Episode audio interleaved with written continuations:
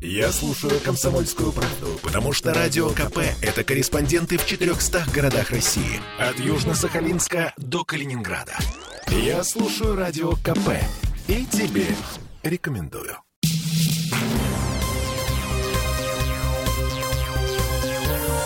Темы дня.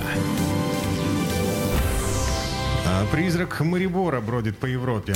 Сегодня вечером большой футбол. Сборная России играет против Словении в отборочном цикле к чемпионату мира и играет без Дзюбы. Это мы вернулись в петербургскую студию радио «Комсомольская правда». Я Олеся Крупанина. Я Дмитрий Дилинский. Сейчас к нам присоединится наш спортивный обозреватель Сергей Соколов, ведущий программы «Без прокатов». Понедельник вечер, все дела. Сережа, привет. Добрый вечер, друзья. Добрый вечер. Рад вас лицезреть воочию. Вас четко волнует призрак Марибора. То есть сборная России здесь на втором месте. Да? Смотри, на, значит, давай для начала вспоминать ноябрь две тысячи девятого. Извини, Дима полдеет. Доллар был тридцать. Доллар был тридцать. Значит, Гус Хиддинк у руля сборной России. Значит, на поле Аршавин, Жирков, Фанюков, Игнашевич, Березуцкий, Зырянов, Павлюченко, Кержаков. В конце концов, Сергей Семак тоже на поле. Вот эта вся банда, которая выиграла за год до этого бронзу чемпионата Европы, вот, она рвалась на чемпионат мира. Это была сильнейшая, на мой взгляд, вот эта четырехлетка с две тысячи восьмого по две тысячи двенадцатый, это сильнейшая сборная России, наверное, со времен там, письма девяносто четвертого года. А, это действительно так. Да, и тем не менее, значит, сборная Словении, никому не известно. Марибор. Что это такое? Что могло пойти не... Мы провалились, Марибор стал словом нарицательным. Сейчас сборная России опять в Мариборе. Все ужас. Там же. И вновь, вновь надежда на чемпионат мира. Играет без зуба. Я сейчас объясню, почему это важно. В первом матче группового этапа, нынешнего да, группового этапа, мы обыграли Словению со счетом два один и оба мяча на счету Дзюбы. Что же делать сейчас? Дзюба зависимость. Сейчас Дзюба объявил о том, что он не в форме, отказался ехать на матчи сборной. Почему? Скажите, чует грядущий позор, не хочет участвовать в, во всем этом?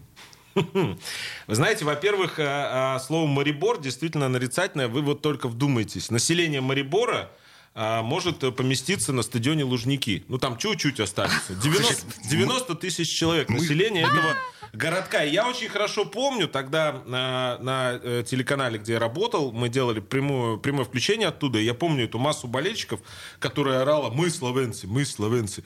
И, и это настолько вот до сих пор у меня где-то здесь осталось, что при слове «Марибор» и вот назвать стадиона «Людски Врт» сразу вот такая конкретная происходит ассоциация. Что касается э, Дзюбы, не Дзюбы, ну, не только ведь у Артема Дзюбы, у половины сборников, мне такое ощущение, что одна и та же нога заболела, потому что понаотказывалось же очень много народу перед Словакией, ну, с травмами.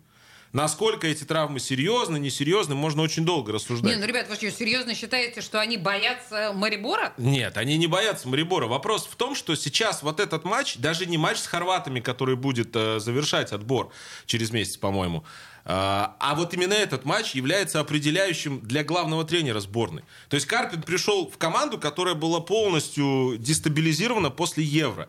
И если он сможет что-то сделать, а сможет что-то сделать, значит, выйти на чемпионат мира, то тут сразу очень много найдется людей, которые вроде как в тусовке, которые участвовали в этом процессе. А если он провалится, то есть, а это, а это вот сегодня будет решаться, то он провалится один. Абсолютно. Ну так подожди, если все отказались, не хочет... если у всех заболела одна и та же нога, то это значит, что хотят, чтобы Карпин провалился. Ну, такие настроения тоже есть, не будем скрывать. Это есть и в прессе, она тоже в какой-то мере разделилась. Да? Есть определенный хейт по отношению к Георгичу, есть те, кто его поддерживает. Я вообще такого вот ну, размежевания не видел очень давно. И что самое интересное, по составу, наверное, впервые, да, наверное, вообще, в принципе, впервые у Словении состав сильнее. Там есть и звезда Аталанты, и самый дорогой вратарь в мире, Облак из Атлетика, и куча молодых ребят, которых сейчас присматривают мадридский Реал и же с ними. У словенцев состав сильнее. Они выглядят мой, по составу... Это, это парадокс, но это реально так. И поэтому, в принципе, сегодня любой результат, кроме поражения, будет, на мой взгляд, успешным. Потому что, как бы... Ну, то есть, если, если проиграем, то, конечно, будут проблемы. Ничья или победа сборной Карпина в Словении – все равно откладывает вопрос на Хорватию туда. Ну, потому что мы еще играем с Нет, Кипром. В смысле, у а... нас остаются шансы при ничьей, у нас остаются шансы да, даже пойти. На, даже на первое место. Даже на первое место. А, ну, а если будет э, победа, то это прям, ну, можно шляпу снять. Но вы, мы же все смотрели матч со Словакией. Олеся не смотрела, понятно. Вот, но... На одной ноге.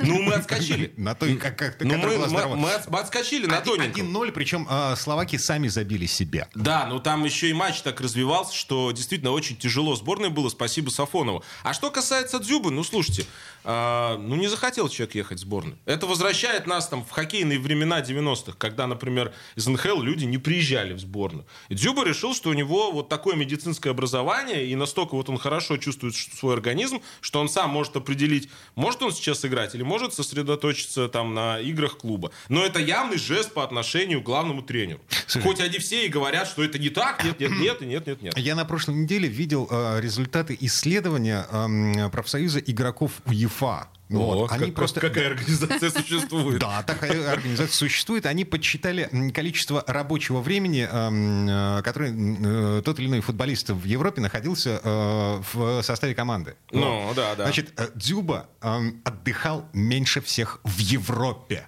Вообще. Ну да, из-за всего. того, что у нас чемпионат один закончился, а и тут же начался следующий, а Европа начала играть позже. Ну вот этот коронавирусный-то ага, чемпионат, ага. они начали играть позже, да.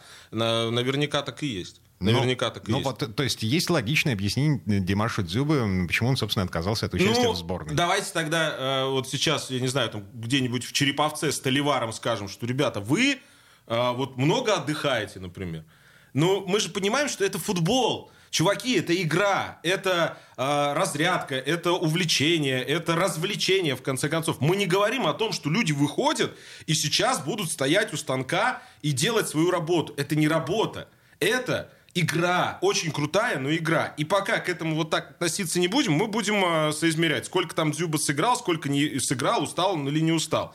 Если относиться к этому как к работе, то всегда будут вот эти вот серьезные щи, э, так называемые, и вот этот разговор о том, что все устали. Они действительно, может быть, устали. Ну, кого это интересует? А, а я сегодня с похмелья пришел, например, в эфир. Ну, это не так, на самом деле, конечно же. Не рассказывай об этом никому. Но это же никого не интересует, как у меня эфир будет складываться, правильно? А, отлично. То есть ты предлагаешь относиться к футболу как к дворовому виду спорта. Как к развлечению. Высококлассному, крутейшему развлечению. Очень высокооплачиваемому. Нет, да. Такое развлечение, в общем, не дешевое ну, для нас, для всех. Баблишка решает, Олеся. Ну, конечно. Куда же без этого? Конечно. Я боюсь загадывать, что будет сегодня вечером. Но так или иначе, в двадцать один сорок пять телеканал «Россия один». Но прямая трансляция э, в Марибор... Черт, ну, язык все-таки поворачивается, сказать слово. Марибор. Сборная России рвется в групповую часть, финальную часть чемпионата мира по футболу. Да, mm. там, кстати, со второго места такой э, потом отбор. Это не просто стыки, там, по-моему, два этапа стыков, поэтому... Это если мы... Э, это будет, да, веселье. Да, если мы уступим Хорватии с первое место в своей группе. Ну и, кстати, вот любопытная деталь. Я Олесе обещал э, немножко удивить ее перед э, тем, как мы вошли в эту четверть часа. Так. Стадион, на котором э, у нас сегодня матч, называется Людски Врт. Да? Uh-huh, вот. uh-huh. Там вообще гласных нет? А, да бог с ним. Это один из вариантов. Да, неважно. А, короче, этот стадион был кладбищем. Да, было такое. А еще было стрельбищем. Ну, там на Балканах все очень э, так взаимосвязано. Кстати, есть название команды, тоже балканское, вот не помню, славянская она или хорватская, где вообще нет гласных. Это баскетбольный клуб «Крка». Но... «Крка». Слушайте, уже и глаз-то не нужны, на самом деле. Если мы играем на, бывшем, на территории бывшего кладбища, о, Господи, Бог нам судья, честное слово.